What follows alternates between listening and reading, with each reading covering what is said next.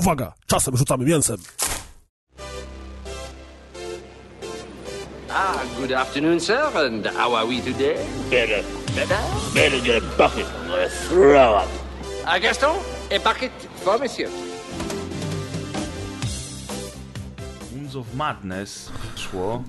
No, co no. jest najciekawsze, a czego nie wiedziałem, to Moons of Madness jest, wyobraź sobie, w uniwersum The Secret World. I stąd też fankom wydaje tę grę. A, to jest ciekawostka, powiem ci szczerze.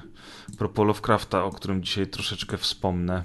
No proszę, Moons of Madness czekałem bardzo długo. Mam nadzieję, że to będzie dobre. Ja tutaj patrzę jeszcze, co mi Steam nawrzucał za, za w ogóle e, mi tylko Dishonored 2, który mnie interesuje, bo jest w Game Passie. 8, że ja Dishonored 2 mam od premiery. Jest w ogóle jakaś znowu gierka kolejna y, o stateczkach, y, gdzie są jakieś w ogóle krakeny y, też od Lovecrafta i nazywa się Abandon Ship. Nie wiem kiedy ona wyszła. Wyszła 22 października 2019, czyli dopiero co się pojawiła ta giereczka i wygląda jak coś, w co ja bym na pewno nie chciał grać, ale totalnie ty byś chciał w to grać. Totalnie. Ja już, ja już żałuję, że ja wziąłem te dwie gry. Wczoraj grałem w 2,5 godziny w tego, e, w tą tawernę i to jest bardzo przeciętne. No, opowiesz na rozgrywce. Dobra. Tak, yy, jedziemy. A nie gotowe? Takie odliczanie A to Abandon Ship to ono było chyba w Early Accessie przez dłuższy czas, bo ja coś to kojarzę. Możliwe, możliwe, że było, bo widzę, że premiera była wczoraj, a oni już mają tam jakiś... Mieszane opinie. Nie, nie, jakiś dodatek mają, czy jakiś update, który ma jakąś Ta, full, full, version 1.0. Ta jebana kurwa, Early Accessy. No, ładnie się pan tutaj nam przedstawił milionom słuchaczy. Szczęście Dobra, to jest a, na aucie. czyli Audacity co? gotowe? Tak jest. Czyli To jedziemy off-topowo, delikatnie po tych tematach, które tam Ja, wpisaliśmy. tak, ja mam te tematy, jeszcze. ja tu jeszcze je wpiszę tutaj, czyli serial od Kuldana, Batman, Biały Rycerz, e, Stygian, Reign of the Old Ones i na koniec Star Trek Discovery. No to się pokłócimy na koniec, idealnie. tak, idealnie, to będzie takie, takie, takie mocne wyjście z odcinka. No dobra, yy, odliczam na 3-4 i, i zaczynamy. Dobra, czekaj. Y, Trzy, cztery. Cześć i czołem, witajcie w nowej, piątej już dokładce rozgrywki. Dzisiaj w mocno okrojonym składzie, ale możemy powiedzieć, że jest to gruba dokładka, bo dzisiaj z wami są Piotr Kuldanek, czyli Kuldan, To ja, cześć. oraz Pres Perez, czyli ja. Ja bym chciał od ciebie na początek, żebyś wytłumaczył, czemu ta okładka jest w dokładnym składzie, bo jeżeli y, tego nie zrobisz, to zaraz na pewno pod tym odcinkiem pojawią się ludzie, nie, nie, tu liczę na dokładkę, że będzie Kaz, że będzie Maciek, a z was to nie chcę słuchać. Yy, Dokładka jest w takim okrojonym składzie, dlatego że yy, mieliśmy ochotę sobie porozmawiać o kilku rzeczach. Wypadł nam odcinek specjalny w tym tygodniu, który się yy, ukaże w niedalekiej przyszłości i na pewno będziecie chcieli e, go posłuchać. Nie będę nic więcej mówił, bo to będzie niespodzianka. I sobie pogadaliśmy tak z Kuldanem, że w sumie mamy akurat godzinkę wolnego czasu. Dokładka właśnie po to powstała, żeby sobie porozmawiać w wolnych chwilach, jeżeli mamy ochotę, a ponieważ mamy ochotę, to nagrywamy. Kaz i Razer również chcieli się pojawić. Niestety w tym tygodniu na tyle się wszystko pokomplikowało, że przyszło nas na spotkanie tylko nas dwóch. Chłopaki pojawią się oczywiście przy kolejnym odcinku. Także dokładka numer 5, dwuosobowa i zaczynamy Buja. od serialu. Ale poczekaj, zanim zaczniemy od serialu, do ciebie pytanie wstępne jeszcze, bo ty jako znany wszemi wobec Mr. Worldwide, pan światowiec, y, to na pewno y, będziesz w stanie mi na to odpowiedzieć, bo zastanawiałem się, mm, skąd się wzięła e, popkulturowo to chyba jest za dużo powiedziane, bo to bardziej z kultury hip-hopowej, która zresztą też nie jest tobie obca, więc żeby nie powiedzieć, że jestem bardzo bliska. Skąd się wziął taki, a nie inny wizerunek e, Pimpa, znaczy Alfonsa, czy też Sutenera? No bo y, jak myślimy sobie o, powiedziałbym, Alfonsie w wykonaniu europejskim, to najprawdopodobniej jest to jakiś y, y, z lekko zdenerwowany Rosjanin z y, dresowym y, t-shirtem, czy też dresową kurteczką i rozpiętą koszulą, spod której wystają włosy na klatce piersiowej, który ma kastet co najwyżej na e, ramieniu i nie jest zbyt sympatycznym człowiekiem. E, A jeżeli myślimy o tym takim popkulturowym pimpie z teledysków, czy właśnie z tej kultury hip-hopowej, no to jednak mamy, kurde, jakieś futra, y, jaskrawe mm, stroje i tak dalej. Skąd to się wziął ten taki właśnie... Mm, y, no bo domyślam się, że to nie chodzi o piosenkę 50 Centa, tylko raczej to się jakoś w kulturze pojawiło wcześniej. E, wiesz co, pierwszy najbardziej znany y, y, sutener, czyli pimp e, w historii to jest e, Robert Beck, e, który był lepiej znany jako Iceberg Slim i e, generalnie rzecz biorąc urodził się w 1918 roku e, i już wtedy... Bardzo dawno temu. Tak, już wtedy może to określenie nie było znane, ale on je też jakby, że tak powiem, rozpowszechnił. I generalnie rzecz biorąc, słowo samo w sobie w ogóle jest z wieku XVII i ja ja generalnie rzecz biorąc ci nie powiem skąd ten wizerunek się wziął e, tak e, na pewno, więc to jest moja teza z dupy teraz, bo wziąłeś mnie za zaskoczenia. Moje idealne, najbardziej lubimy te tezy. Natomiast lata 70. i 60. i ten styl ubierania się był taki, a nie inny, i, i, te takie właśnie fioletowe garnitury, i kapelusze z piórkiem, i, i płaszcze miały być jakimś takim symbolem przepychu. E, i wśród właśnie sutenerów amerykańskich na ulicach dużych miast, wśród przede wszystkim sutenerów pochodzących z tych wszystkich dzielnic e, czarnoskórych, ale nie tylko, ten, e, ten wizerunek się gdzieś tam pojawił, a upowszechnił się przez kino Black Exploitation, czyli takie kino właśnie amerykańskich Afroamerykanów, e, w, w, które było nie tylko kinem akcji, ale, ale, ale, ale takim kinem gatunkowym, które dosyć mocno e, właśnie w latach 70. wypłynęło. Dzisiaj troszeczkę się mówi, że to jest rasistowskie, natomiast, e, natomiast jak to było dokładnie, to też musiałbym się przygotować i powiedzieć ze szczegółami, albo wręcz powinniśmy zapytać kogoś, kto, kto po prostu więcej by o tym wiedział niż ja. Teraz niedługo wychodzi to... na Netflixie w ogóle, a to a propos tego w ogóle o czym zapytałeś, to wychodzi sobie taki film e, Dolomite z, z panem Eddie Murphy, e, który opowiada właśnie o gwiaździe kina Black Exploitation, więc y, myślę, że możemy sobie go spokojnie obejrzeć i na kolejny raz się przygotować i wtedy coś więcej opowiedzieć. Wiesz Ale... to, tak właściwie jak powiedziałeś o Black Exploitation, to pomyślałem sobie jeszcze jednym temacie, który możemy dzisiaj, możemy dzisiaj kilka słów powiedzieć, bo z tego co wiem, to ty ten film oglądałeś, a ja ujrzałem go niedawno. Nie zgadniecie na jakim serwisie, który przypomina swoją nazwą pewną papryczkę. W każdym razie film y, Spike'a Lee o nazwie, e, on chyba oryginalnie się nazywał po prostu Blacksman? Bo w, w polskiej wersji to było, było zawsze my musimy być lepiej, czyli Czarne Bractwo, Black e, On się nazywał Black k, k, k, Tak, z trzema literkami KKK, jak Ku Klux Klan. I Klansman, w... czyli od członek klanu, więc tak, to jest Black tak, tak, tak, tak, Klansman, nie? Dokładnie. Tak, to jest Spike Lee. W kinie nawet byłem na tym filmie. To było jakoś, to jest jakoś zeszłego roku film. W każdym razie, jeżeli nigdy w życiu nie słyszeliście, to historia, to jest oparte o prawdziwych wydarzeniach. Ja nie wiem, jak, jak bardzo dokładnie, bo kiedy film się zaczyna, to właśnie dostajemy taki ładny napis, jak to charakterystycznie dla, dla montażu Spike Lee e, po, po oczach, że ten kawałek jest oparty o prawdziwych wydarzeniach. Natomiast jak bardzo to oparte to jest e, jeden do jednego przedstawienie historii rzeczywistej, jak tylko i wyłącznie o jakichś tam motywach, które się zdarzyły. W każdym razie do policji w, e, w jakim to było mieście? Nie Pamiętasz? pamiętam, mój drogi, w... jakie to było miasto. No, no. W Atlancie chyba. Czy nie? Zaraz Czy w Colorado Springs, w Colorado Springs. Do policji w Colorado Springs zostaje przyjęty... Mm, Nie, Atlanta, Georgia. No, Georgia. Nie wiem, okej, okay, możliwe. W każdym razie mm, do, do policji w, w I zostaje... Colorado Springs Police Department. A, okay. czyli jednak, czyli jednak. Do policji A jednak Colorado, Colorado Springs, Springs zostaje przyjęty mm, pierwszy y, czarnoskóry oficer. No i na początku jest to przedstawione jak, jak, jak bardzo w tej y, pracy, ponieważ jest pierwszym czarnoskórym oficerem, policjantem, to generalnie jego koledzy w niebieskich mundurach nie za bardzo go go mm, e, traktują z należytym szacunkiem, czy jakkolwiek to nazwać.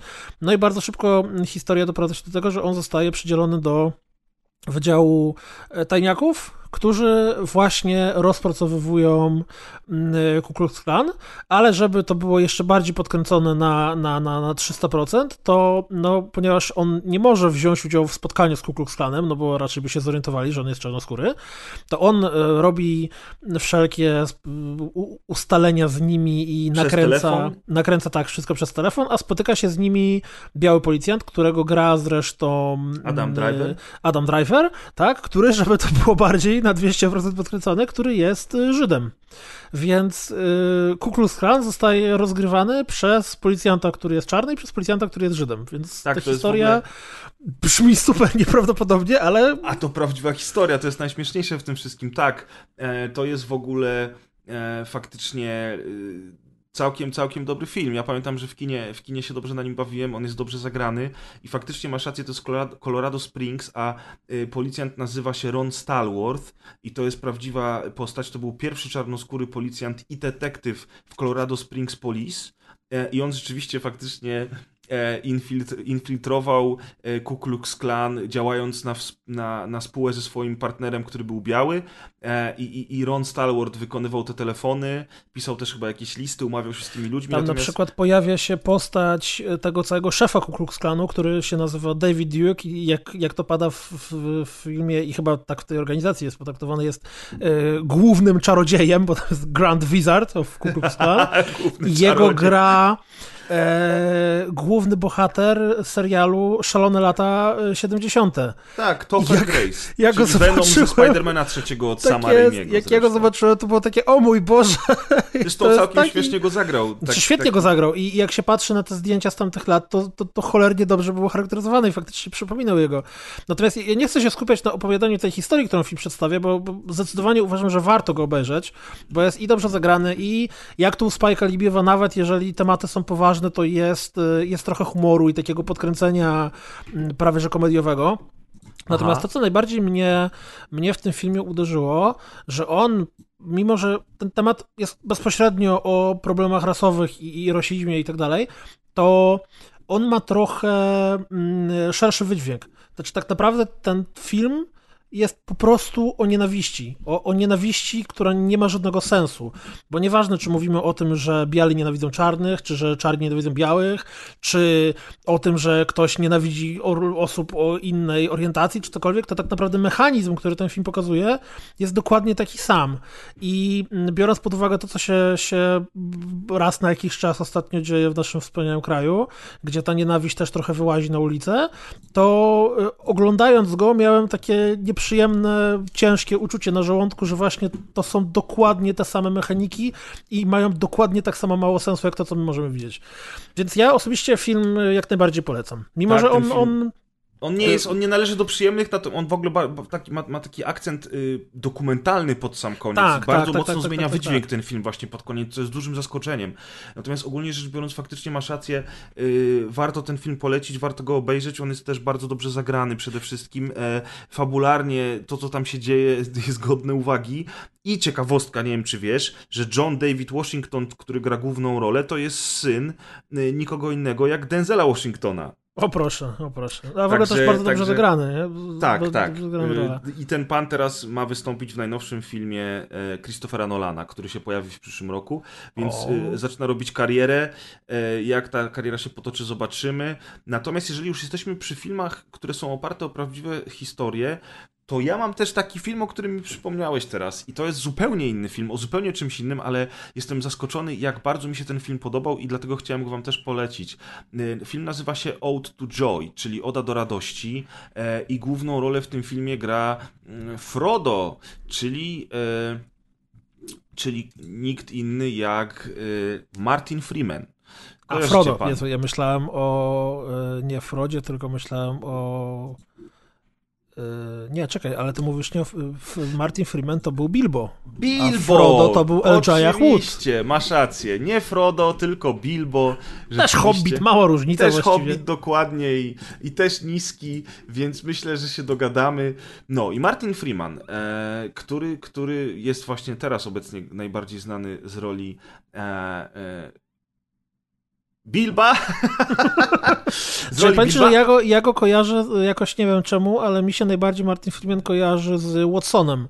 Dokładnie, z Sherlocka powiedzieć. BBC. Tak, tak, bardzo, bardzo, bardzo y, znany i lubiany serial. Sherlockiem jest y, Benedict Cumberbatch, a Watsonem właśnie e, pan Martin Freeman. No i słuchajcie, i poza Martinem Freemanem dużo znanych twarzy tam nie ma, ale, ale jest e, Rebecca Bakarin, czy ja dobrze pamiętam, że ona tak się nazywa? Chyba dobrze pamiętam. Morena Bakarin.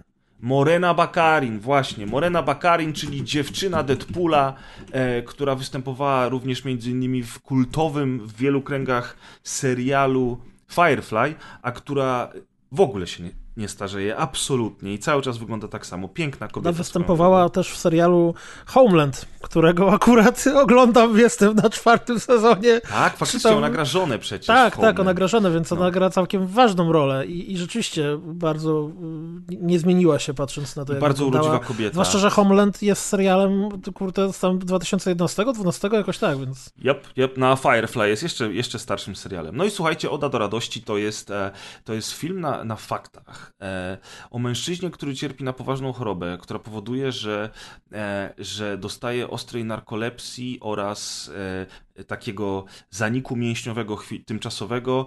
Ilekroć miotają nim silne uczucia, mm, a największy czynnik taki powodujący napad tej choroby to jest uczucie szczęśliwości. Czyli kiedy facet jest szczęśliwy, to nie dość, że mięśnie przestają funkcjonować i on sam po prostu pada, że tak powiem, na twarz, to jeszcze zapada w narkolepsję w tym samym czasie. W związku z czym Są takie kozy, które mają coś takiego. Jest taka cała rasa kus, Tak. która dokładnie w ten sposób reaguje, że jeżeli się je przestraszy, albo znaczy generalnie to najprościej przestraszyć, a to chodzi o jakiekolwiek silne emocje, to Tak. one po prostu zasypiają, znaczy tak się przewracają na bok, sparaliżowane. No i właśnie d- ten człowiek y, niestety ma przykrość żyć z czymś takim, w związku z czym e, bardzo mocno stara się unikać wszelkich silnych emocji, pracuje w bibliotece, chodząc do pracy stara się nie obserwować lu- ludzi z dziećmi albo całujących się par, ani żadnych innych rzeczy, które są miłe, przyjemne i mogą wywołać w nim szczęśliwość. A, I właśnie spotyka kobietę, e, w której się oczywiście zakochuje, natomiast pierwsza randka kończy się tragicznie, bo on spada ze schodów i rozbija sobie głowę z tego, z tego całego szczęścia. W związku z czym próbuje tej, tej kobiety później unikać, próbuje robić wszystko, żeby, e, żeby się z nią nie spotykać, bo no wiadomo, no, on tam sobie myśli, że nie może być szczęśliwy, więc nie chce drugiej osobie e, też sprawiać przykrości. To jest komedia romantyczna, ale przede wszystkim ona jest zabawna. Gdzie, gdzie ty to widziałeś? Bo to bardzo dobry film jest w miarę. Nie, nie to zgadniesz gdzie? Nie zgadniesz? Na takim serwisie z papryczką, wyobraź sobie. Jest doskonałe. My musimy napisać do serwisu z papryczką jakiś sponsoring chyba, nie wiem. Jakiś kurde. sponsoring by się przydał, dokładnie. Y, No i, no i ten film, słuchajcie, y, naprawdę mnie zaskoczył, bo on jest, bo, on- bo on jest mega zabawny. Jest oczywiście przewidywalny, no tutaj nie ma, nie, nie, ma, nie ma y, co się oszukiwać, natomiast ogląda się go naprawdę przyjemnie, plus y, fantastycznie pokazany jest Nowy Jork w tym filmie. Y, są takie miejscówki pokazane, że aż chciałoby się tam mieszkać. I tak przez chwilę się człowiek zastanawia, kurczę, co to jest za ładne miasto, gdzie to może być? No i potem przychodzi to zdziwienie, jak się człowiek okazuje, że to jest Nowy Jork, bo, bo filmy zazwyczaj pokazują go trochę inaczej, albo przynajmniej pokazują po, po prostu inne miejsca. Natomiast naprawdę fajnie się to wszystko ogląda Mm, i uważam, że jeżeli będziecie mieli, mie- mieli chwilkę, to powinniście sobie go obejrzeć, najlepiej z kimś, bo warto się razem pośmiać. Powiem E, że ja sobie, ja sobie go dodam, do, dodam go sobie do watchlisty, Dodaj. bo na bank, e, bo teraz mam taki zwyczaj, że co piątek sobie coś oglądamy i właśnie ostatnio szukałem czegoś luźniejszego i padło na nowych Men in Black, ale mm, to też brzmi bardzo zachęcająco, co mówisz. Tak, więc polecam y, swoją drogą właśnie, to jest film, który jest oparty o artykuł, który pojawił się e, w jakiejś tam gazecie na temat właśnie człowieka, który z tą chorobą żył. Więc, e, więc fajnie, cieszę się, że taka historia i że mogłem to obejrzeć, polecam. A teraz już jeżeli chodzi o filmy To teraz podstawie- zmienimy serwis.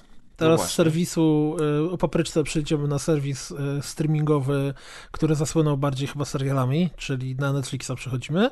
I obejrzałem y, serial, który nie mam pojęcia kiedy się pojawił, ale wydaje mi się, że bardzo niedawno, bo jakoś tak zaskoczył mnie nagle Netflix mówiąc, że o zobacz Piotr, może cię to zainteresuje. Mówimy o serialu, który się nazywa Living With Yourself. Po polsku chyba to jest Życie z samym sobą, gdzie y, absurdalnie y, trudne zadanie aktorskie stanęło przed panem y, Paulem Rudem. Nie mam pojęcia, jak się go odmienia. To jest Paul Rudd. Na pewno go kojarzysz chociażby z roli Antmana. Ant-Man, tak jest. Jak najbardziej. Ja go kojarzę też z, z kilku komedii wcześniej i filmów poważniejszych. On chyba w SNL-u kiedyś występował też To jako... jest komik, aktor. Komik, tak, tak, tak. Był taki film Kocham Cię Stary, gdzie grał z, e, z tym panem z How I Met Your Mother, No, z to Jasonem był- Seagalem. I to był piękny film. To był też świetny film, Film, absolutnie był też film Role film. Models i niezapomniana scena z rysunkiem dziecka Beyoncé Pouring Sugar on my cock. Coś pięknego. On też tam grał. No właśnie. No i e, wprowadzenie do, do e, Living With Yourself jest takie, że właśnie nasz główny bohater, którego gra pan Paul, jest e, lekkim nieudacznikiem. To znaczy, może nie tyle, że jest nieudacznikiem, co widać, że znalazł się w takim punkcie swojego życia, gdzie nie do końca wszystko mu się udaje. I jest trochę zaniedbany, i jakoś tam w pracy nie za bardzo mu idzie, i z żoną trochę się kłócą, i nawet jak wraca do domu wieczorem, to jedyne co robi, to natychmiast wpada i uderza się w brzucho jakąś komodę, która stoi w holu. No i kolega z pracy podpowiedział mu, że e, wspaniałą metodą na mm, e, poradzenie sobie z tym jest e, niesamowite, wyjątkowe spa, które jest otworzone w mieście i jeżeli on chce, żeby w jego życiu się polepszyło, to koniecznie musi iść do tego spa. No i nasz bohater w, w końcu, bo tam coś znowu mu się dzieje. Ja opowiadam mniej więcej pierwszy odcinek, więc, więc spokojnie. E, W końcu decyduje się, żeby się udać do tego spa, bierze mm, za telefon, dzwoni, e, jedyne co słyszę to to, że weź 50 tysięcy dolarów i przyjedź na tą godzinę. Więc bierze pieniądze, jedzie pod ten adres, po czym widzi, że znalazł się w miejscu takich, mm, powiedziałbym, nie wiem, czy ko- kojarzysz, pornopawilonów, gdzie masz zazwyczaj jakieś seks shopy, jakieś sklepy monopolowe. To jest w wielu miejscach w Polsce również często, są takie budy koło siebie. No i kiedy już uznaje, że to jest chyba jakiś przekręt i to nie ma żadnego sensu, to w tym momencie właśnie z tego wspomnianego spa wychodzi jakiś znany aktor, którego ja teraz kompletnie nie, pamiętam, ale jest tam nawet on z imienia nazwiska, cały rozpromieniony, uśmiechnięty, zadowolony z szczebie.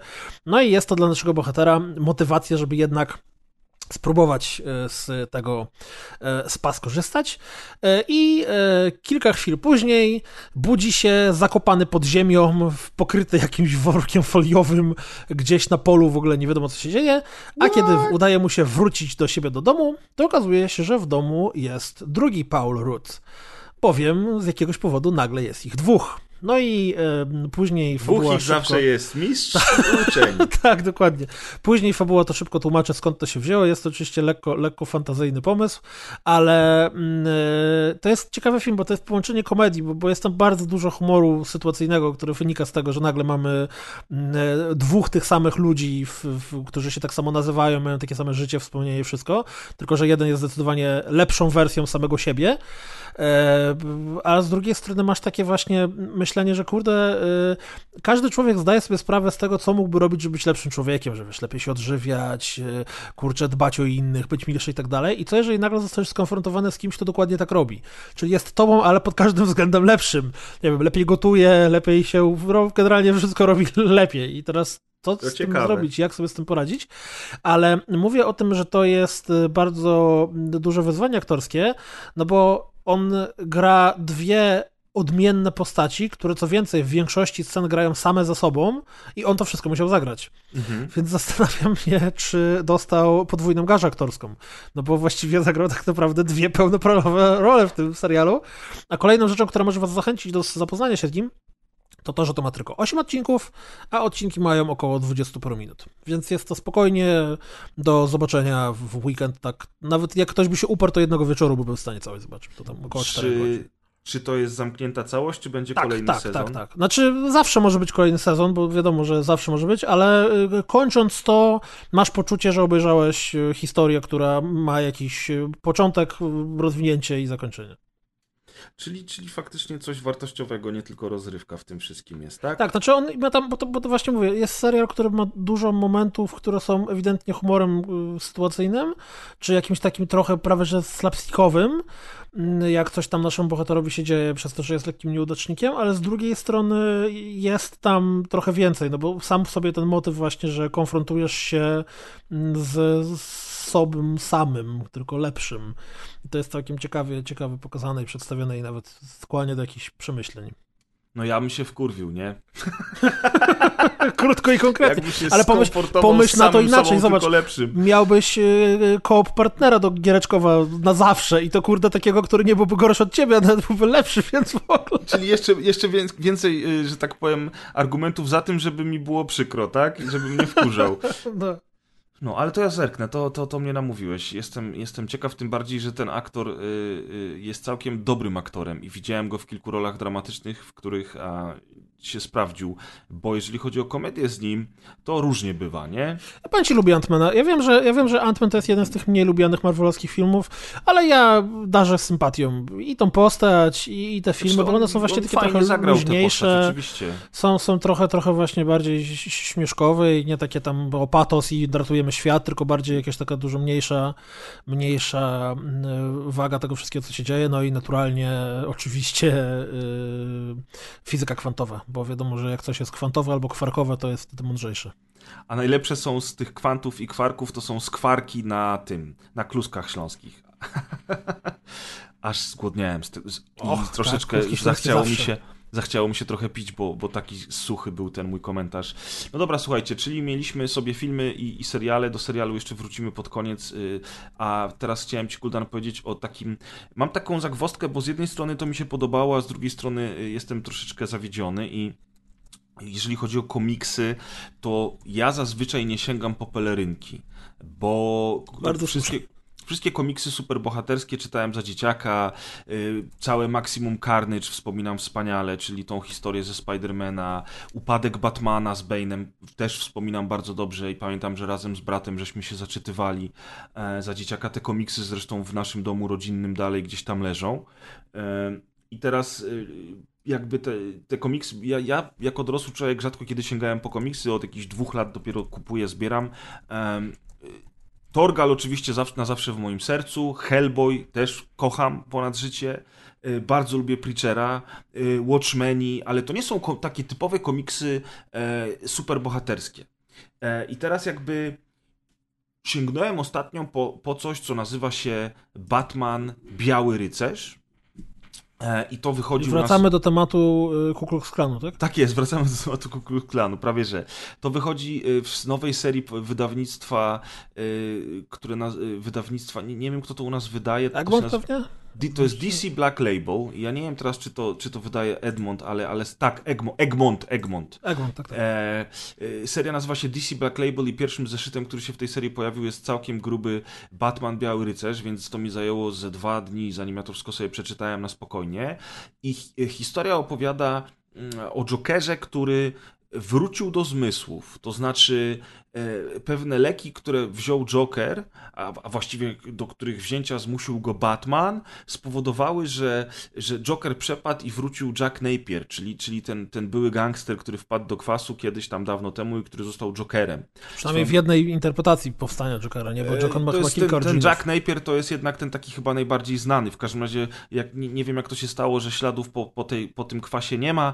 Zresztą jest to nieistotne. Tutaj e, Jack Napier wraca i, e, i, i- wprowadza taki, taki strasznie duży zamęt, bo on najpierw sam się wybrania e, z więzienia i zostaje wypuszczony. Następnie e, postanawia zająć się polityką i pracami społecznymi, e, żeby pomóc Gotham, bo on głośno i wyraźnie mówi o tym, że, że Gotham jest skorumpowane, że politycy są skorumpowani, że policja nie działa tak jak należy, a w tym wszystkim jest jeszcze Batman, który zamiast miastu pomagać, to tak naprawdę szkodzi. Jednocześnie będąc w ogóle cały czas przeciwnikiem Batmana i próbując mu przeszkodzić. E, I to jest ja nie będę wdawał się w szczegóły, bo ja nie chcę zdradzić fabuły, bo, bo to jest cał... właśnie z jednej strony to jest całkiem fajna historia, a z drugiej strony to jest da, nadal historia o, o superbohaterach i tutaj się zawiodłem właśnie, dlatego że liczyłem na większą e, rozkminę, jeżeli chodzi o, o postać Batmana, o to, że on szkodzi miastu. Dlaczego szkodzi? E, Chociażby tutaj poruszane są bardzo ważne wątki, które poruszył w filmowym DC Universe Superman, a potem film e, Batman vs. Superman, jeżeli chodzi o to, jak duże zniszczenia wprowadzają w mieście superbohaterowie, kiedy próbują dorwać złoczyńców albo walczą z jakimiś tam zagrożeniami z kosmosu. I Trochę ograny motyw, nie? Bo to, to wielokrotnie się pojawiało. Y, Tak, to się pojawiało oczywiście, natomiast, natomiast ja nie jestem aż tak obeznany z, z komiksami pelerynkowymi, żeby wiedzieć, gdzie to kiedy było, więc mnie to całkiem zainteresowało. No i, e, no i ten Joker, który tutaj e, wrócił do zmysłów, e, stara się robić, czynić dobro. W ogóle dowiedziałem się w tym komiksie, że były dwie Harley Quinn bo była pierwsza Harley Quinn, którą wszyscy znamy, ale oni się z Jokerem rozstali. I potem pojawiła się inna kobieta, która jakby stała się drugą Harley. E, I, i, I to oczywiście znawcy Batmana na pewno wiedzą. Dla mnie to była nowość i byłem całkiem zaskoczony, miła niespodzianka. Fajna kreska, bardzo fajnie to wszystko jest narysowane. Ilustratorem jest y, Sean Murphy i Matt Hollingsworth. Sean Murphy też jest w ogóle scenarzystą. Bardzo fajne, bardzo fajne są kadry, fajne elementy, fajnie to wszystko wygląda. Powraca masa po prostu postaci ze świata Batmana, bo, bo Nightwing, Batgirl, Gordon, y, Mr. Freeze, y, Bane, y, Killer Croc, to wszyscy tam są, nie? Ale oni jakby grają drugie skrzypce. I ostatecznie ta historia jest ciekawa, ale kończy się w taki dosyć sztampowy sposób. E, je, jednak jest e, koniec końców pojedynkiem dwóch najbardziej znanych postaci Gotham i e, trochę innym pojedynkiem niż, niż takie standardowe gonienie się po mieście i tłuczenie po ryjach, ale jednak jest. I, I tak sobie pomyślałem, że ja to jednak chyba nigdy nie lubiłem tego typu komiksów tak bardzo, jak mi się wydawało. I dlatego na przykład e, całe to całe to e, Marvel Cinematic Universe już mi wychodzi uszami.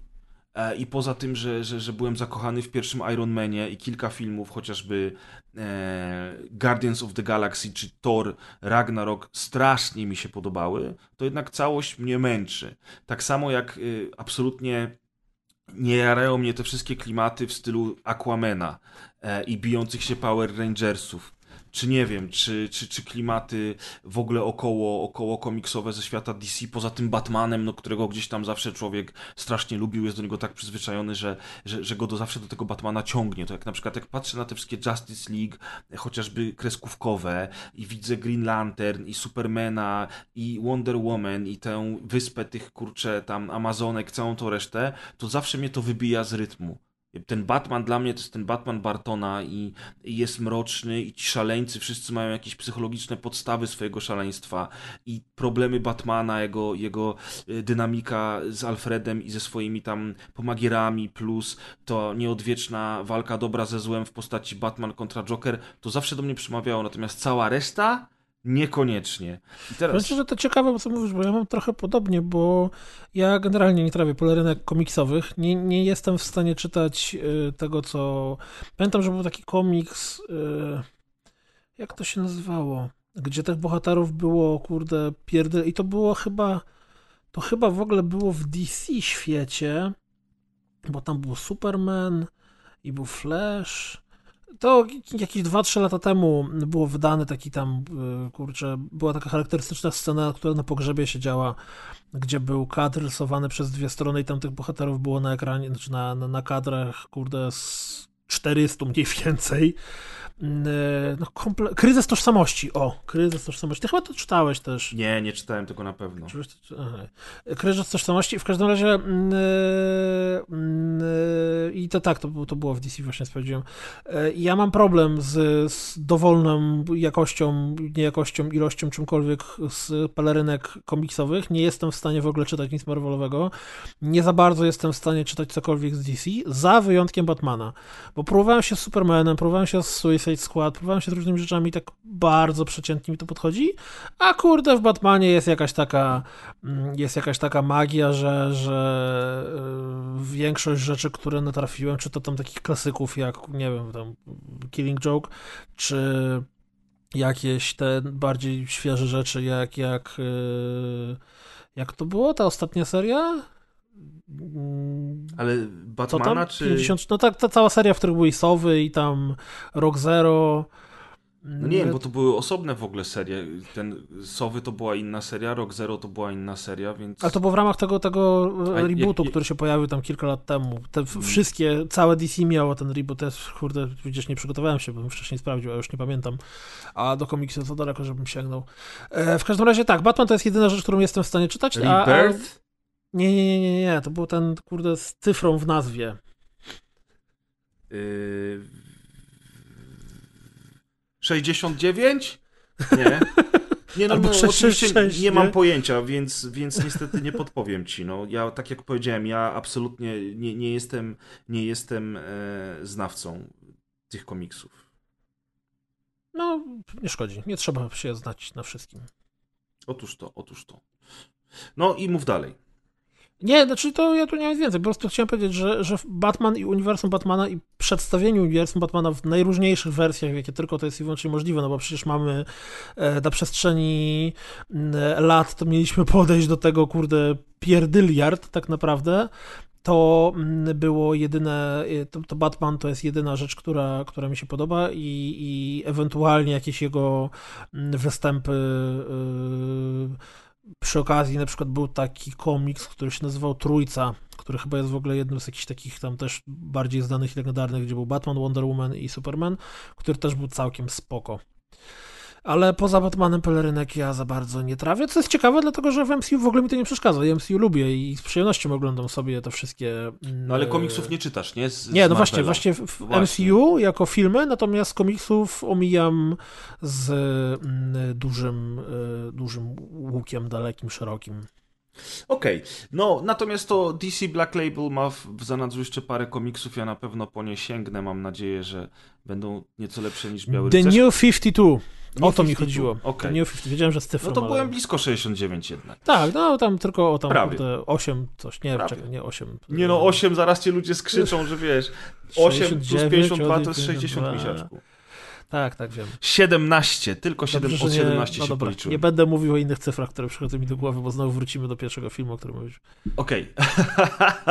Dobra. W każdym razie tak, DC Black Label ja, ja z przyjemnością e, sięgnę po kolejne i, i wam pokażę. Natomiast jak już o tym mówię, to tylko wspomnę, że Batman od Telltale Games, który ukazał się mm, w, dw- w dwóch sezonach, że tak powiem, e, i miał tam po kilka odcinków, i którego ja zresztą krytykowałem mocno, pisząc od, odrębne recenzje przez cały czas, jak one się, jak te kolejne odcinki pierwszego sezonu się ukazywały. Pamiętam zresztą, że chwaliłeś mnie za to, że jak można napisać pięć recenzji o tej samej grze tak, żeby były inne, prawda? Tak, i to jeszcze nie spoilując nic, nie? To jeszcze nic nie spoilując, także polecam tę serię u nas na stronie roz- www.rozgrywkapodcast.pl znajdziecie, jak wpiszecie sobie Batman Telltale. E, natomiast tam była jedna bardzo, ale to bardzo dobra rzecz, odwrócenie, wywrócenie całej historii Bruce'a Wayne'a do góry nogami. E, I tam się na przykład okazywało, że Pingwin e, był normalnym, przystojnym kolesiem, który w ogóle się znał z Bruce'em Wayne'em z, z czasów młodzieńczych e, i, i- i okazywało się też parę innych ciekawych rzeczy, między innymi Joker, mimo tego, że był przestępcą, to, to w sumie był całkiem w porządku i próbował się z Bruce'em Wayne'em zaprzyjaźnić, e, więc naprawdę cały, cały świat Batmana pokazany z zupełnie innej perspektywy, a było tam więcej zmian, tylko nie chcę wam spoilować, był na tyle ciekawy, że, że warto, było, warto było w to zagrać. Ja trochę liczyłem właśnie, że ten Biały Rycerz taki będzie. No niestety nie do końca, ale, ale kończymy już temat Batmana. Przechodzimy w trochę mroczniejsze rzeczy. W ogóle swoją drogą to jest całkiem ciekawe, bo Batman pełnymi garściami czerpał z Lovecrafta. Przecież Arkham Asylum i w ogóle słowo Arkham University i tak dalej, to są rzeczy wyniesione wprost z Lovecrafta i takie rzeczy jak długie Halloween i tak dalej, to też są inspiracje właśnie klimatami e, samotnika z Providence. E, I nie będziemy dużo dzisiaj o Lovecraftie rozmawiać, natomiast y, y, ciekawy jest to rok, jeżeli chodzi o gry. Dlatego, że dostaliśmy e, w tym roku ich już cztery. E, Jest taka nowa gierka, która jest w sumie taką ni to strategią, ni tą grą zręcznościową. Ja jeszcze w nią nie grałem, ale na pewno będę o niej opowiadał na rozgrywce. Nazywa się Sea Salt i to jest ciekawa gierka, bo wcielasz się e, w, w Cthulhu w zasadzie, albo O, w inne, w inne kosmiczne bóstwo i kontrolujesz różne potwory z głębin, które, którymi masakrujesz miasteczka, dlatego że kultyści ostatecznie e, przestraszyli się, żeby złożyć tam jakąś e, ofiarę e, z siebie samych bodajże e, i, i Cthulhu się zdenerwował, w związku z czym masakruje nimi kultystów i nie tylko. Śmieszne, śmieszna No, rzecz. pewnie rogalik oczywiście. Oczywiście Rogalik, oczywiście w Pixaracie, no jakby inaczej. Aha, prawda? no przecież. E, Natomiast było też, było też The Sinking City, o którym żeśmy rozmawiali obszernie na rozgrywce i które było Wow. fantastyczną grą e, przygodową. Detektywistyczną wręcz.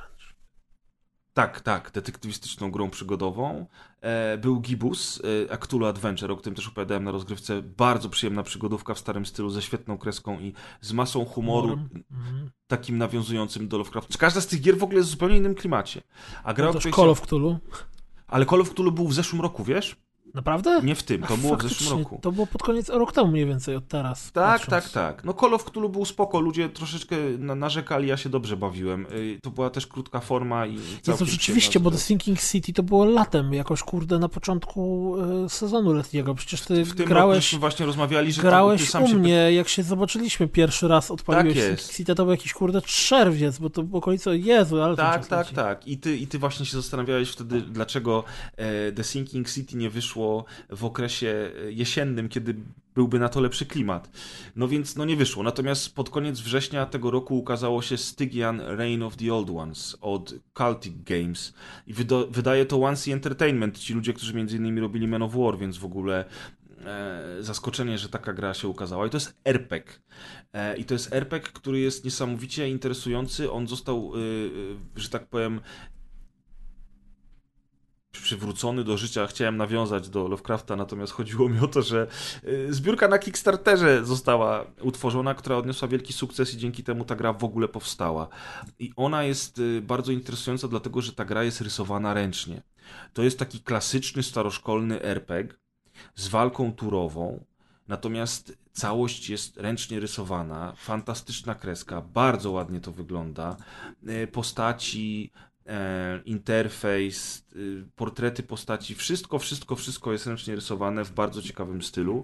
I gra... powiem ci, że jak się patrzy na to, jak się patrzy na takie screeny, czy jakieś gameplaye odpaliłem, to gdyby nie to, że tytuł filmiku nazywa się Lovecraftian Role Playing Game i gdyby nie to, że ty to powiedziałeś, to ja bym uznał, że to jest point and click. Właśnie ze względu na to, jak to jest rysowane. Znaczy, aktualnie pewnie jakbym trafił na jakiś element walki, to pewnie pojawią się heksy, nie heksy, ale w trakcie eksploracji to totalnie wygląda jak point and click. Masz rację. y, to jest takie ciekawe skojarzenie, bo to tak wygląda i w ogóle jedyne, jedyne co wizualnie na pierwszy rzut oka różni y, Stygian od, od y, takich point and clicków, to jest to, że jednak y, perspektywa jest nieco izometryczna i kamera jest dosyć mocno oddalona od wszystkiego, także na jednym obrazku widzisz malutkie postaci i na przykład całe budynki, nie? E, Dzięki czemu jesteś w stanie się domyśleć, że, że to może jednak nie jest przygodówka. No i tak jak mówisz, potem jak się po- pojawia walka turowa, no i dialogi przede wszystkim, dlatego że tutaj w dialogach jest cała masa wyborów i, i różnych konsekwencji tych wyborów. Ciekawa historia, bo mamy... Ale wiesz, no, ale ten system dialogów też mógłby być w przygodówce. Mógłby być, oczywiście, że mógłby być w właściwie przygodówce, tak ale czy w wielu nie? przygodówkach masz takie rozmowy, które, y, w których y, twoje zdolności wpływają na, na, na, na outcome, No nie, na nie, wybór? to jest rzadko. Znaczy, były takie gry, ale to też nie jest, nie jest tak popularne. Nie jest No faktycznie, tak. że jak się pojawia system dialogów, który y, jest po, powiązany z umiejętnościami, które masz, no to jednak bardziej RPGowo rzeczywiście. Niesamowity klimat jest w tej grze. Ta kreska powoduje, że to jest, e, że to jest takie wyjątkowe i oni absolutnie całymi garściami e, czerpią z Lovecrafta i to nie jest takie proste branie, wiesz, na, na zasadzie, no bo w ogóle to jest, ja zawsze to powtarzam, że s- Lovecraft nie ma może szczęścia do adaptacji filmowych czy do adaptacji growych, chociaż jest coraz lepiej, jak widać, e, ale, ale z Lovecrafta to wszyscy czerpali garściami od zawsze. Pier, już nawet pierwsze Alone in the Dark na początku lat 90. to jest Lovecraft pełną gębą, nie mówiąc o filmach jeszcze z lat 80. Pierwszy Alien nawet Ridleya Scotta ma w sobie coś z Lovecrafta.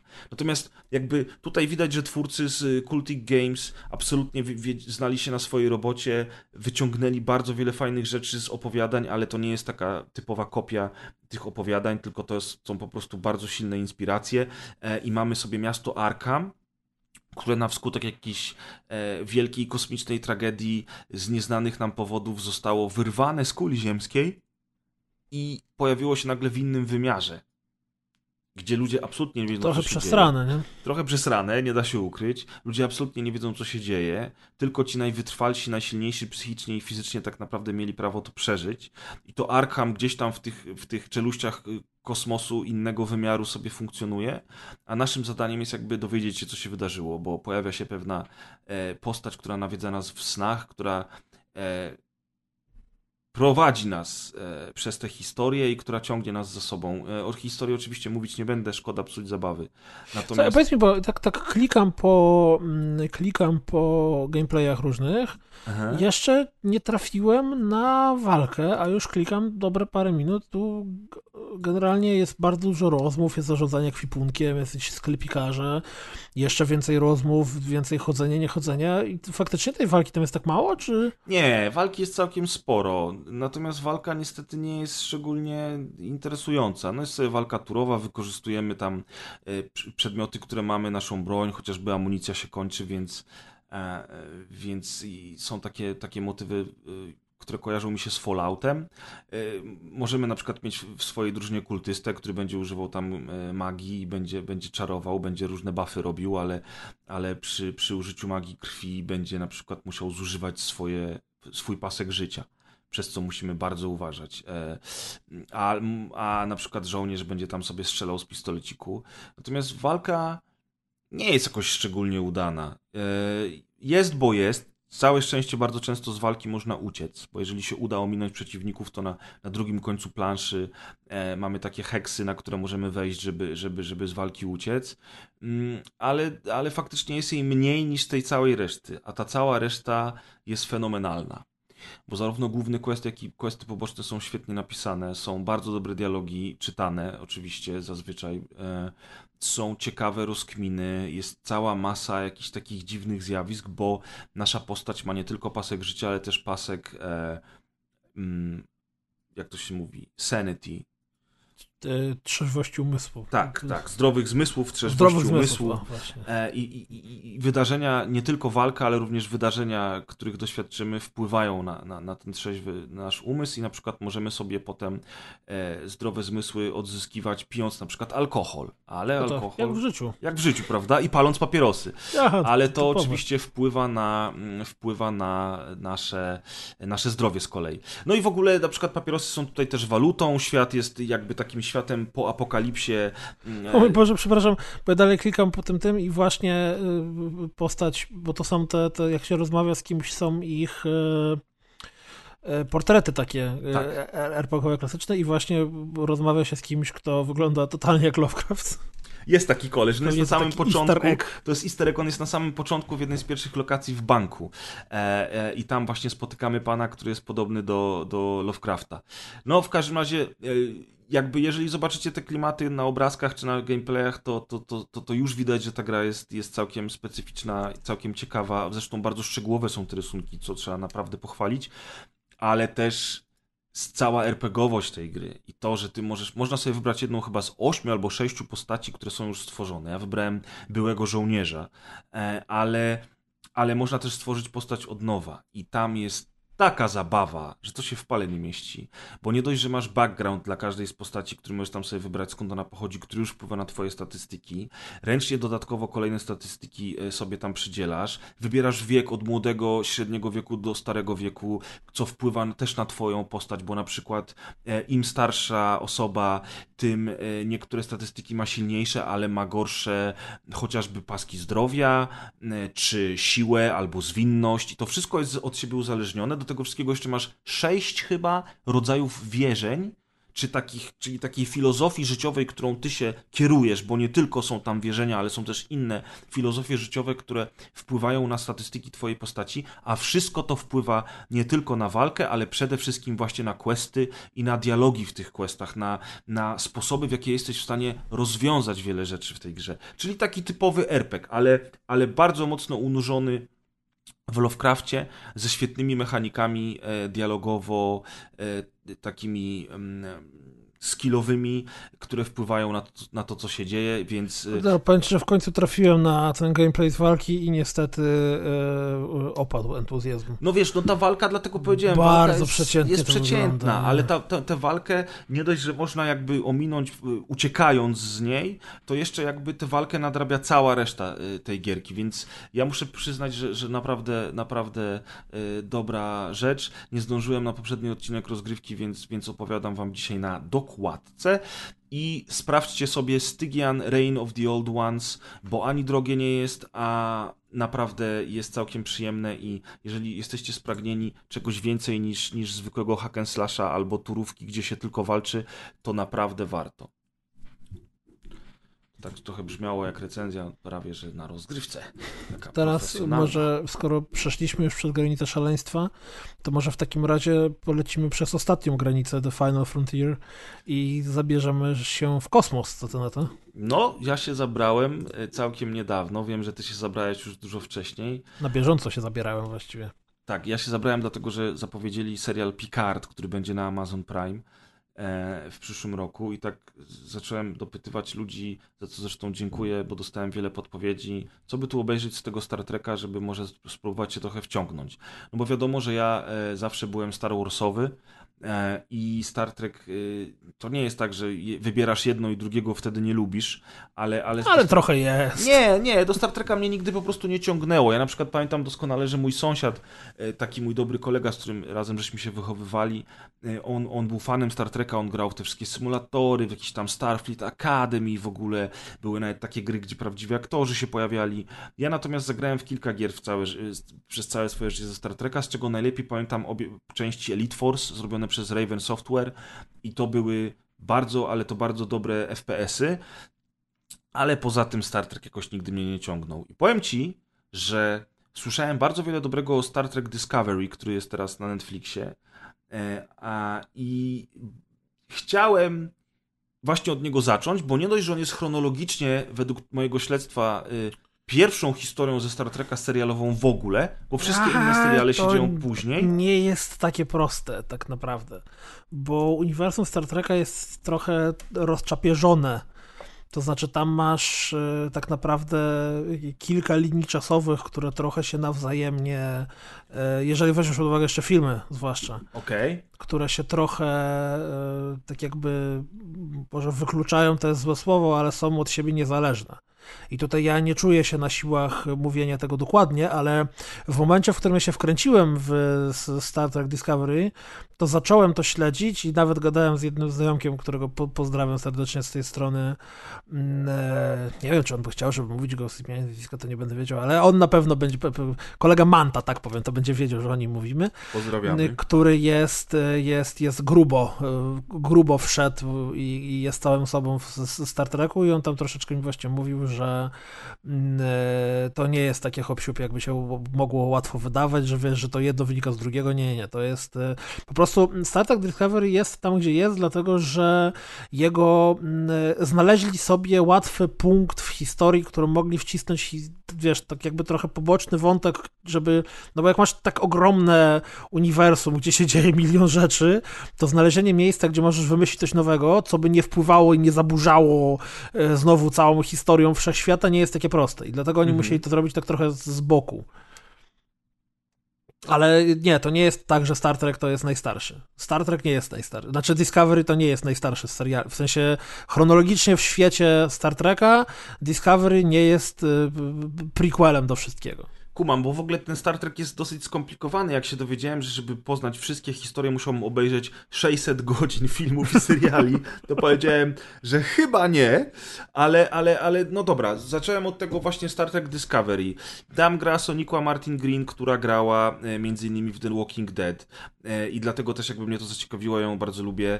Tam gra Doug Jones. On występował przede wszystkim mm, często u jak ten reżyser się nazywa? U Guillermo del Toro. On grał chociażby Abrahama Sapiena w Hellboyu. E, Jest też Jason Isaacs, którego ja bardzo lubię, a który swoją drogą grał jedną z głównych ról w Event Horizon, o którym rozmawialiśmy na poprzedniej dokładce. No ale dobra, nie będę wymieniał aktorów.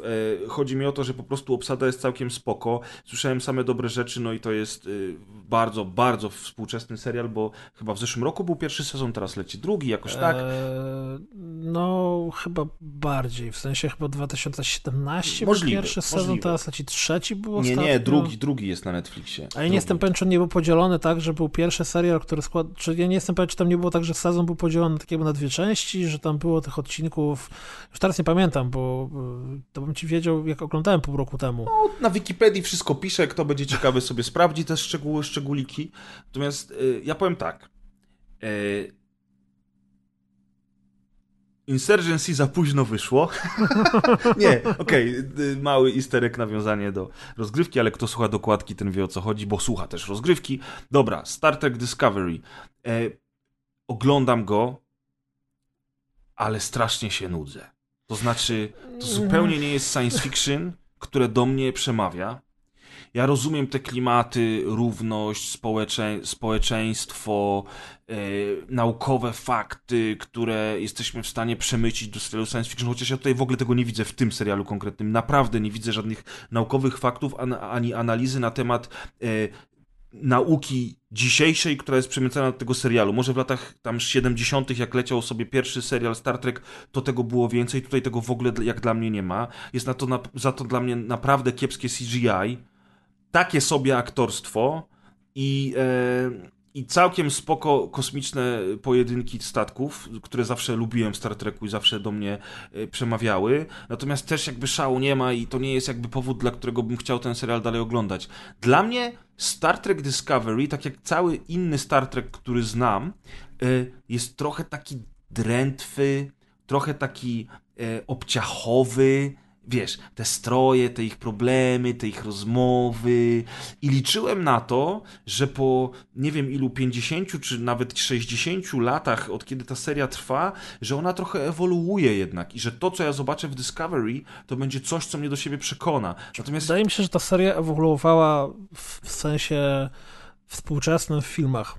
Czy wydaje mi się, że to, co filmy przedstawiały, ta trylogia, bo to było tam Star Trek, potem było Into the Dark, Abramsa, Into the Darkness i potem było chyba Star Trek Beyond, to to chyba było współczesne spojrzenie na Star Treka z flarami wybuchów Tylko wiesz, Abramsa. Wiesz, że fani Star Treka nienawidzą tej trylogii. I Dlatego tak, ty właśnie mówię, że Abramsa to by najchętniej przegonili, wiesz, z miotłą, podejście nie? do Star Treka, a Discovery moim zdaniem jest bardzo mocno wpisany w Star Treka takiego, oczywiście wiadomo, że jest tam trochę motywów bardziej e, rok 2017 i podejmowanie takich tematów, że na przykład jeden bohater jest homoseksualistą, a że główny bohater Ale te tematy były w Star Treku podejmowane od dawna. To nie jest tak, właśnie nic nowego, stary. To znaczy, one tak problem. były, one były tak trochę z boku podejmowane. To nie jest, to, to, znaczy to też to jest w sumie z boku i tak naprawdę nie jest to jakoś super istotne i super ważne. Natomiast no, Star Trek to jest bardzo specyficzna seria seria y, seriali, która, tak I jak filmów. powiedziałeś, jakbyś chciał obejrzeć wszystko, to byś musiał zaliczyć, kurde, 6000 godzin i w ogóle zapomnij. Y, I Star Trek Discovery wydaje mi się, że dla kogoś, kto nie lubi samego w sobie tego świata jako takiego, może być ciężki. Znaczy, znaczy ten świat jest, może być ciekawy, ten bo... jest, jest trochę infantylny. No właśnie, On jest taki jest jakby e, dwunastolatkowie bawili się w Opowiadanie statki historii. kosmiczne. No, dokładnie. To i, i, I właściwie cały Star Trek tak jest. Oczywiście nie, no wiadomo, że teraz w ogóle prawdziwi fani to mnie zaraz ukrzyżują albo ukamieniują, nie wiem co się robi w świecie Star Treka, ale... Jak to co? Przeteleportują cię do przestrzeni kosmicznej. tak, proszę o nastawienie fazerów na delikatne pieszczotanie. W każdym razie tam masz te wszystkie takie umoralnianie, które jest przedstawione, czy nawet jeżeli ktoś jest złą postacią, to on jest właściwie tak złą postacią, jak jest z filmów Pixara jakiś bad charakter, nie? No, tam, no. tam nie masz to nie jest y, kino science fiction, czy tam świat science fiction w stylu, kurde, The Expanse, gdzie są faktycznie psychole, brutale i, kurde, bordercy. Znaczy, jak ty tu... mówisz The Expanse, to od razu sobie myślę znowu, że to jest nuda i ja się to, zastanawiam, to, czy ja się w ogóle nadaję do science fiction jest, serialowego, wiesz? Battlefield, ta, y, nie Battlefield, Galactica. tylko Battlestar Galactica. Battle, oła, gdzie, Galactica. gdzie te postacie są... To, że obrażałem Expanse. To na pewno no, przez to. Bardzo dobrze, zasłużył, zasłużył zasługujesz na to. To jest, to jest takie, mm, powiedziałbym, PG-13 uniwersum, wiesz, kosmiczne. Ale na przykład Clone Wars z Gwiezdnych Wojen były PG-13, a im dalej w las, tym były jakby ciekawsze i bardziej takie mroczne. Już nawet nie mówiąc o, o Star Warsach, chociaż z drugiej strony jak nie mówię o Star Warsach, to zastanawiam się, czy jest jakieś science fiction takie serialowe, które ja bym lubił i, i które bym hołubił i chyba nie ma. Yy, no właśnie, może to chodzi o to, że ty po prostu nie lubisz klimatu science fiction. Nie, ja bardzo lubię science fiction. Stary, no ja powiedz, jaki serial fiction. science fiction lubisz? Yy, Firefly'a lubisz? Firefly'a nigdy nie obejrzałem do końca. Aha, okej. Okay. Ale właśnie widzę, dlatego ci. Ale powiedziałem. pewien- No, widzisz, wi- no właśnie dlatego powiedziałem, że ja chyba nie lubię serialowego science fiction. Galaktyki też nie widziałeś, nie? Kiedyś mi nagadałeś w tej galaktyce. Kupiłem sobie na, na Amazonie któregoś roku, już nawet nie pamiętam ile lat temu, na Black Friday e, na Blu-rayu cały serial. Do dzisiaj stoi w folii u mnie na. na Battlestar Galactica to jest w mojej głowie najlepszy serial science fiction, jaki, jaki znaczy ten taki, bo ja nie wiem, czy można mówić o science fiction, mówimy konkretnie o tym settingu takim kosmicznym, tak, bo, bo science fiction to może być, kurde, Terminator jest science fiction też w sensie pewnym. Tak, no, no, no jasne, jasne. Chodzi o ten setting stricte kosmiczny. To dla mnie Battlestar Galactica to jest mój ukochany i ulubiony i najlepszy serial y, kosmiczny, jaki istnieje, ale ja go oglądałem lat temu 15 albo i 14. I z ręką na sercu nie powiem ci, jak on się broni w roku 2019. No pewnie jest obciachowy, tak jak te wszystkie seriale, które wtedy powstawały. W bo- mojej głowie to to jest w ogóle najlepsza rzecz po wymyśleniu krojonego chleba. To jest serial, który tak naprawdę ten cały setting kosmiczny jest trochę z boku, a tam, tam wszystko się rozbija o decyzje ludzkie i o Ale niby ludzi wiesz, w niby w Star Treku i też tak dalej. jest, tak zawsze wszyscy fani Star Treka mówili, a potem oglądasz tego Star Treka i ma... Tylko w Star Treku, znaczy ja, po pierwsze, żeby nie było, ja y, Star Trek Discovery oglądałem z przyjemnością. Natomiast yy,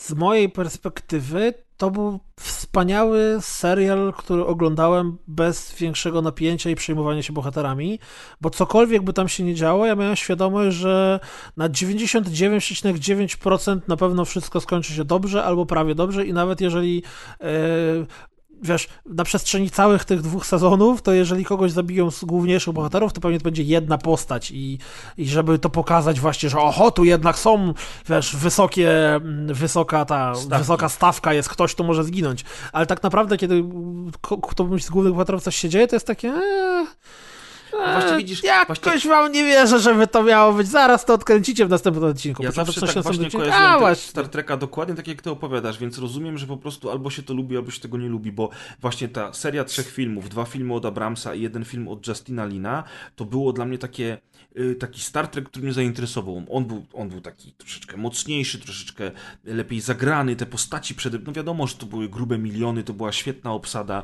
więc tam też był zupełnie inny budżet, ale, ale tam było to coś, taki pazur, który mnie ciągnął do niego i faktycznie potem się dowiedziałem i byłem straszliwie zaskoczony, że fani Star Treka nienawidzą tych filmów. I być może y, karma wróciła, bo potem Abrams zrobił nowe Gwiezdne Wojny i dostałem za swoje. Wiesz o co chodzi? Ale No. właśnie tamte Star Treki, tamte Star Treki y, y, mi się podobały. Natomiast tego Discovery skończę pierwszy sezon z pewnością, ale nie wiem, czy odpalę drugi. Znaczy, pierwszy sezon jest długi, bo mm, y, ja naprawdę tam, tam był jakiś taki motyw, że. Znaczy w ogóle. a Na którym jesteś odcinku? Wiesz co, ostatnio obejrzałem ten odcinek z typem, który się im włamał na statek i wszyscy byli zamknięci w pętli czasowej lat A to był bardzo 30. fajny odcinek. On To był właśnie taki. spoko, to był dla mnie klasyczny tam- Star Trek, gdzie bierzesz jakiś był też dla pomysł mnie klasyczny Star Trek. i go rozgrywasz, kurde, przez godzinę. Tam było kilka fajnych rzeczy, a jednocześnie tam było wszystko to, czego ja nie lubię w Star Treku. Właśnie nagle jakiś kamień, dzięki któremu jesteśmy zamknięci w, w czasowej pętli. What? Niby to w sumie było ciekawe, ale z drugiej strony takie, ten, ten złoczyńca, który z nimi tam właśnie, który im namieszał, to też było takie, że tam nie było żadnej stawki. Właśnie oni o nic nie walczyli w tym wszystkim. Mm, Plus wątek miłości kobiety wychowanej przez wulkan i mężczyzny, gdzie ona nie wie jak się zachować i, i, i, te, i ta, ta, w ogóle ta scena tej imprezy, którą oni mieli, ona była taka cringe'owa, że sobie myślałem, Ja w, ogóle, ja w ogóle tutaj się nie, nie będę, nie będę się, się odważał na głębokie analizy, a dla mnie ta główna bohaterka, która jest w tym serialu przedstawiona, ona jest tak totalnie niespójna z, z lore świata, bo ona, no bo cała idea wulkan jako takich, tej całej rasy, polega na tym, że to są postaci i ludzie, którzy, znaczy istoty, które nie odczuwają żadnych emocji. Kierują się, wiesz, tak e, 300% rozsądku, no rozumu jasne, i w ogóle... doskonale znam Spoka jednak. Tak, i ona teoretycznie, właśnie, i ona teoretycznie biorąc, będąc wychowana w tej kulturze, miała też właśnie tak postępować. Tylko mniej więcej w pierwszym i drugim odcinku już jest zajebiście targane emocjami i w ogóle popełnia się zupełnie właśnie No tak, ale nieracjonalnie ona w tak dalej. pierwszym odcinku to już jest chyba 7 lat, odkąd ona lata z ludźmi, nie? Także tam ten No wpływ tak, jakiś tak. jest. Jest. Tak, tak, no swoją drogą Live Long and Prosper, y, pan Spock bardzo mi się podoba zarówno w, zarówno w oryginalnej wersji y, Tam, Leonarda y, Nimoya, jak i w tej nowej, w Drugi sezon jest Harry śmieszny, bo w drugim sezonie masz. To, to właśnie jest cały ten motyw z tą pętlą czasową. Bo, bo Star Trek, ten Discovery, on się dzieje tak naprawdę w świecie Star Treka po Star Trek Enterprise. I Naprawdę? w którymś momencie, tak, i to bezpośrednio po, dlatego że w drugim sezonie pojawia się Enterprise statek. Co więcej, pojawiają się bohaterowie z Star Trek Enterprise. Co więcej, pojawia się Spock nawet. Ja nie wiem, to jest serial, który ma 3 lata, to ja chyba mogę sobie pozwolić. To nie jest taki, nie wiem, czy jest spoiler, czy nie jest spoiler. To na pewno było na bateriach marketingowych. Ale jeżeli ktoś siedzi w świecie, to już dawno temu obejrzał Star Trek Discovery, a jeżeli nie, to może się zainteresuje. Więc w drugim sezonie masz Spoka w wykonaniu Discovery, więc y, tam też był ten mega motyw, bo ciuchy, które oni nosili w e, Enterprise miały zupełnie inne kolory niż ciuchy, które nosili w Discovery, a w samym uniwersum Star Treka ten kolor ciuchów jest mega ważny. A przecież jeżeli ktoś zakładał czerwoną koszulę, to Tak. musiał umrzeć generalnie, nie? Więc... Tak, zna, zna, znam ten motyw. y, Co prawda, chyba jeszcze wśród tych odcinków, które ja widziałem, niczego takiego nie było. Może gdzieś tam na początku, przy tych dużych bitwach kosmicznych. Ale tak, czerwone koszule są dosyć znane w popkulturze. Tak jak, jest. jako symbol tego, że ktoś ma przesrane. Natomiast ja, ja powiem ci coś takiego, że ja mam ten problem, że y, ja uwielbiam setting kosmiczny. Po prostu. Dla mnie właśnie setting rzeczy, które się dzieją w... Tylko, tylko e, trochę mniej Star Warsowy setting kosmiczny, bo Star Warsowy setting kosmiczny to ja mam wrażenie, że ten kosmos tego wcale tak naprawdę go tam nie No ma. bo to jest Znaczy, takie fantazy, oni wiesz, se skaczą rycerze, Doku- tylko że oni są pięknie powiedziane. To jest, to jest to, że tak naprawdę, że to jakbyś zamienił planety na, kurde, jeżdżenie z krainy do krainy, to mamy tu planetę, kurde, gór, tu mamy planetę dżunglę, a tu mamy planetę pustynię, a tu mamy planetę, y, tą zimową krainę, a tu mamy planetę miasto, nie? I każda, każda planeta charakteryzuje się jedną cechą, która równie dobrze mogło być to, tu mamy Gondor, a tu mamy tam mroczną puszczę na No wschód jasne, od Gondoru jasne, i tak dalej. Nie? oczywiście. A właśnie zarówno w Star Treku, e, przez to, że masa czasu dzieje się na statkach tak naprawdę, czy właśnie w The Expanse, czy, czy w, w, w Battlestarze, to tam ja, ja czuję, że to jest historia, która dzieje się w kosmosie, że ci ludzie są zamknięci, kurde, na małej przestrzeni, że oni muszą jakoś ze sobą żyć. W ogóle jak to jeszcze jest rozgrywane, tak jak to jest rozgrywane w The Expanse, czy, czy w, w Battlestarze, że jest tam temat taki banalny jak na przykład surowce. W sensie, co mają jeść ludzie, którzy mieszkają. Wiesz, w Star Treku to oni podchodzą do magicznej maszyny, naciskają guzik i dostają kebaba albo Tak, tak. kurde dowolne inne jedzenie, na które mają ochotę. Jeszcze im A- komputer mówi, że tutaj ma takie i takie składniki i wpłynie na to i na tamto. Tak jak ja miał taki komputer w domu, to ja nigdy nie był gruby, człowieniu. O, no, dokładnie. E, więc ja po prostu uwielbiam taki e, hard SF setting, który, który się czasem pojawia, ale tego nie ma dużo. Więc przez to, że tego nie ma dużo, to taki Discovery, który jest, powiedziałbym, miękkim settingiem hard SF, to i tak go łykam z, z, z przyjemnością. Bo zobacz, że tak naprawdę seriali e, kosmicznych jest, kurde, na, na palcach jednej ręki policzyć. O nie, stary, sci-fi jest taki nawet cały kanał, który tych seriali kosmicznych to ma od groma. Właśnie chciałem powiedzieć, że za Ja, to, czasów... Dobrych seriali Battlestar- kosmicznych. No właśnie, o, może tak. Za czasów Battlestar Galactica przecież powstawała masa innych tego typu seriali, ale, ale faktycznie no, o tych najlepszych, których się słyszy, to jest Star Trek, Battlestar Galactica, teraz z, nie, z niewiadomych mi powodów dużo, wielu ludziom podoba się The Expanse. no jasne, jasne, no. Ja ci powiem tak, e, że ja faktycznie serialowo science fiction to nie jestem jakoś blisko. Filmowo na pewno Gwiezdne Wojny, chociaż tak jak już powiedzieliśmy, to jest takie fantazy bardziej w kosmosie, ale tam też są piękne, piękne sceny w kosmosie, du dużo, dużo różnych rzeczy się tam dzieje, no i ten kosmos jednak jakby nie było, jest bardzo ważnym elementem e, świata przedstawionego w Star Warsach, więc mimo wszystko możemy go do tej kategorii e, wrzucić. Mm, natomiast poza takim science fiction to jeszcze, to jeszcze na przykład e, Wing Commander. To jest seria science fiction, którą ja uwielbiam.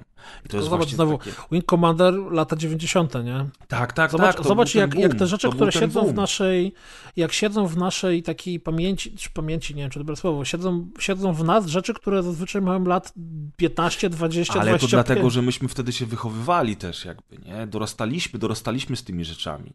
I, I ludzie za Star Trekiem pewnie mają tak samo. Ludzie, którzy za Star Trekiem są od dawna. Ja na przykład za dzieciaka, y, ja nigdy nie siedziałem w całym Star Treku, ale absolutnie uwielbiałem Star Trek. Y, o, i teraz dziura w mózgu. Voyager. Mhm. Czyli ten Star Trek, który dział się, była pani kapitan i oni byli tam w ogóle wystrzeleni drugi kosmos wszechświata i była ta panienka w takim stroju e, charakterystycznym, ona się tam nazywała, nie wiem, 7 z 9 czy... czy 6-9, ona była nie? Borgiem. 6-9, tak. Kojarzę, kojarzę. 6-9 się nazywała. Kojarzę te wszystkie postaci, no bo one były jakby, no zawsze gdzieś tam się pojawiały, jak nie w telewizji, to, to potem w internecie i ta, ta fanbaza jest na tyle silna Star Treka, i, że, że, że i były jakieś tam fan, fan arty i w grach te postaci, więc ja to wszystko kojarzę, nie? Tylko, że po prostu jakby totalnie nie znam tego. No i ciekawy jestem w takim razie, jak będzie z Picardem, nie? No ja jestem ciekaw Picarda, dlatego że ja strasznie lubię tego aktora i, e, e, i nigdy nie oglądałem oczywiście Star Treka z nim. Może jakieś odcinki mi się zdarzyło w telewizji obejrzeć. Na pewno widziałem ze dwa filmy Star Treka z nim w głównej roli. Widziałem między innymi ten z Borgami, gdzie go zamieniono w Borga. W ogóle tam nie wiem, czy wiesz, że w jednym z tych filmów Star Trekowych, chyba właśnie z Borgami, a z Borgami to były ze dwa filmy, występował młody Tom Hardy. To taka O, ciekawostka. No, ale jeżeli chodzi o science fiction, to ja powiedziałem tak, Wing Commander, Gwiezdne Wojny, ale też na przykład y, Homeworld. To jest takie science fiction, które ja uwielbiam. Znowuż to jest gra. Czy przede wszystkim y, werble, proszę, i, i w ogóle fanfary. Mass Effect, którego uwielbiam, kocham i w ogóle. I to są science fiction, które, które ja bardzo lubię, a przecież mm, jakby one nie są ani wyszukane, ani szczególnie głębokie, ale jednak są takie bardziej no, chyba Mass Effect, Mass poważne. Effect ma. Y, Mass Effect ma bardzo spoko świat i ma, ma pomysł na siebie. Ma jakiś tam. No jest cały ten motyw ze żniwerzami i tak dalej. Jest, jest, to, jest to coś, tak? To nie jest jakiś tam, kurde, totalne z, z generatora, ra, random science fiction ale, world. ale jak powiedziałem, y, Mass Effect to zrobiłeś takie. Mm, Nie, bo tak w pierwszej chwili pomyślałem, że tylko to moje, to moje mruczenie raczej dotyczyło tego, że wymieniłeś Wing Commander, Mass Effect i Homeworld, czyli tak naprawdę gry wideo, które... tak, ale E, wszystkie te trzy gry wideo, zwróć uwagę na to, mają bardzo rozbudowane lore i bardzo głęboką fabułę. Wiesz, Okej, jednak ale też w zupełnie inny sposób ciebie wciągają w tę fabułę, bo zupełnie inaczej przeżywasz świat gry wideo niż świat filmu, no, jednak. no okej, moim powiedz. zdaniem. Bym się czepiał. W ogóle ciekawe, co się stanie z marką Mass Effect. Czy ona już została umarła i została pogrzebana, czy za jakieś nagle, kurde, na nowej generacji konsol będzie mega powrót?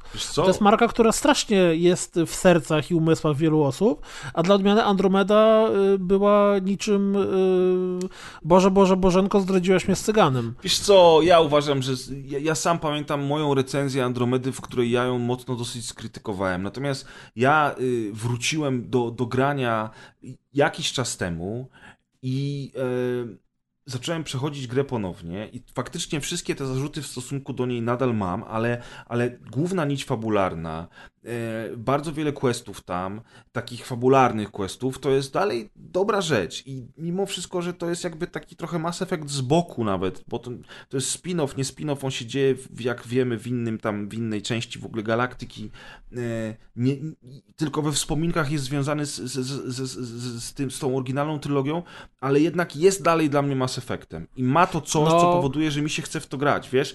I ja rozumiem, masz że... rację, że to nie, to, to nie jest, kurde, najgorsza gra świata. Mi chodzi o coś innego. Mi chodzi o to, że e, przez to wszystko, co się działo wokół premiery Andromedy, przez ten całe gównoburze, które przeleciały przez socjale, przez tonę gifów, ta gra się stała memem. I to, że ona się stała memem, jest absolutnie niezależne od tego, jakiej ona była jakości. Ja teraz kompletnie nie, nie, nie chodzi mi o to, czy to była dobra gra, czy zła gra, czy przeciętna gra. To teraz tak naprawdę nie ma żadnego znaczenia.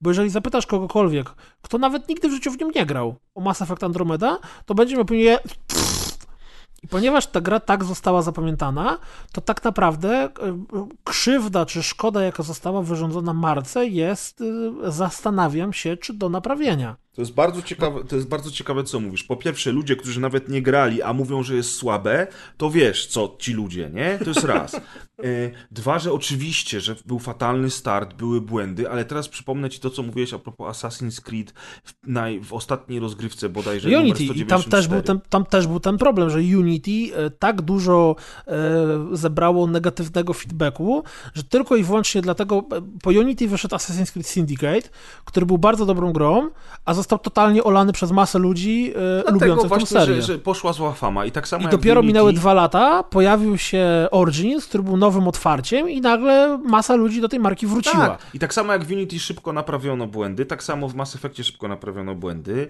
yy, natomiast fabularnie, yy, wiesz, ja też mam, znaczy, okej, okay, ta gra nie jest super dobra. Ona jest przeciętna pod bardzo wieloma względami. Ja nie będę jej bronił na siłę, bo ona ma bardzo wiele wad.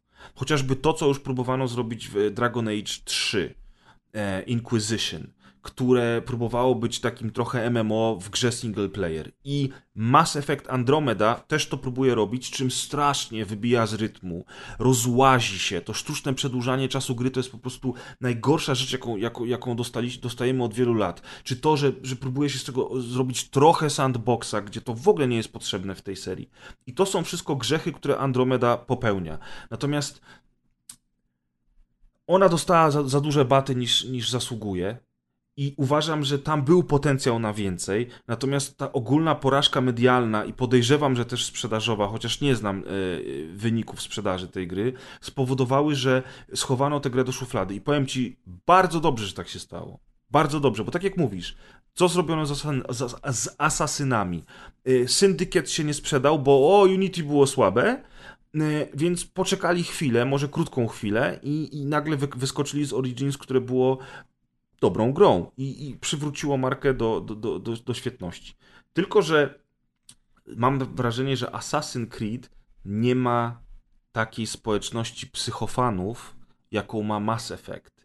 I sam jestem wielkim fanem e, gry, serii w ogóle Mass Effect i uwielbiam ją i znam wiele osób, które grę kocha równie mocno jak ja, albo i bardziej. E, pozdrawiamy Ankę, która ma nawet tatuaż z Mass Effecta i z Dead Space'a. O, Dead Space! Stary, Dead Space to też jest fenomenalny science fiction, który lubię, ale nieważne, wracając do tematu.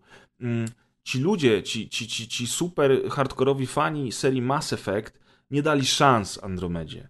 Ale oni też nie dali szans Andromedzie z tego względu, że tam nie było Sheparda, to nie była ta galaktyka. Gdzie jest Garus? I wiesz, ludzie lubią Tylko... piosenki, które, które znają z radia i Tylko gdyby to było Mass Effect problem... 4, Shepard przeżył, naprawiamy y, Mass Relaye, to wszyscy by się poszczali, wiesz co chodzi. Tylko wiesz jaki jest problem z ewentualnym powrotem tej marki?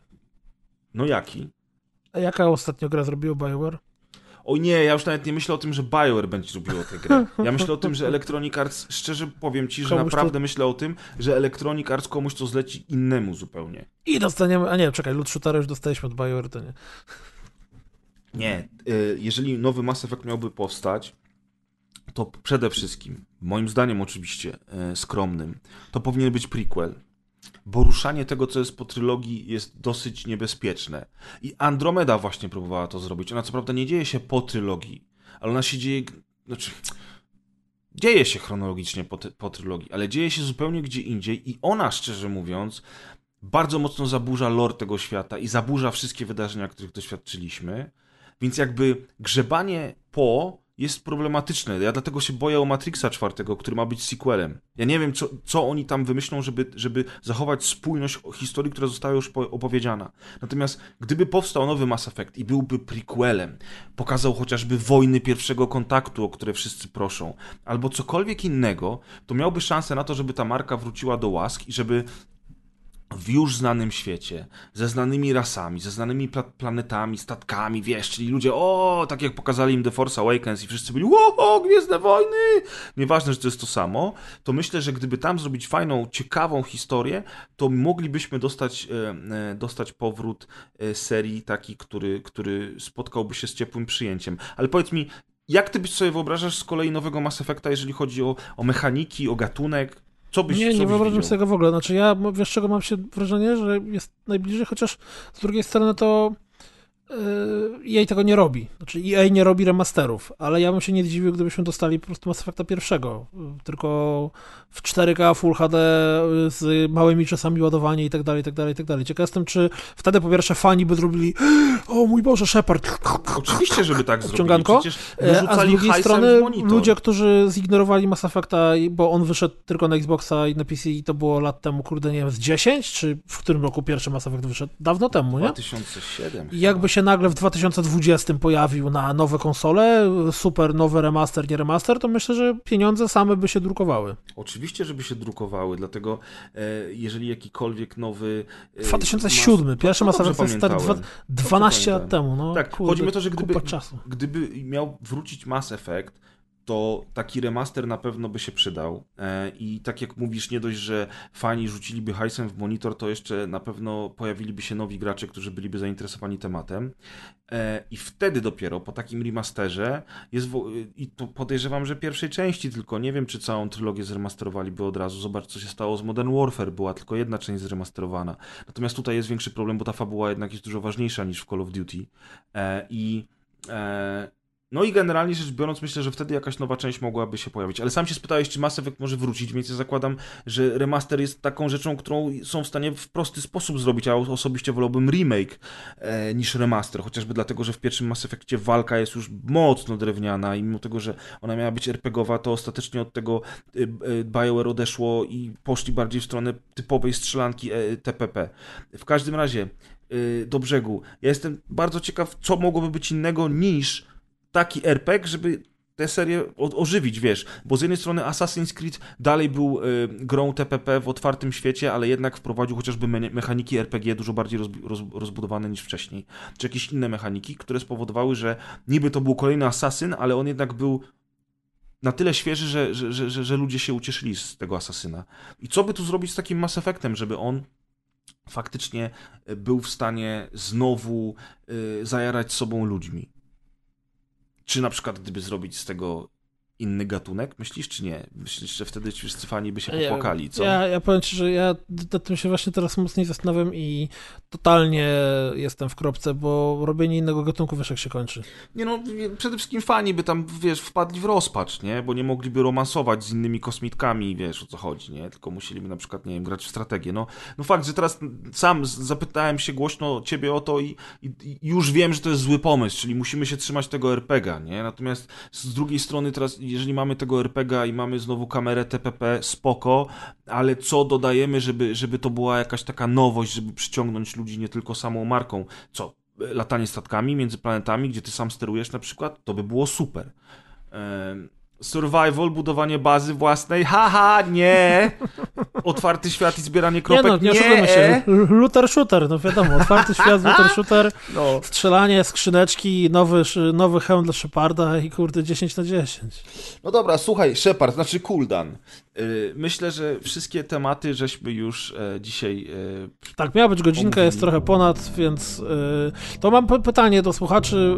Powiedzcie, jak, jak wy byście widzieli powrót marki Mass Effect? Tak, i piszcie koniecznie w, w komentarzach formie? na stronie www.rozgrywkapodcast.pl, bo jak będziecie pisali to na grupie, to będziemy was banować. Nie będziemy, ale. Okej. Okay. Cześć! Cześć, dzięki, trzymajcie się, do następnego razu.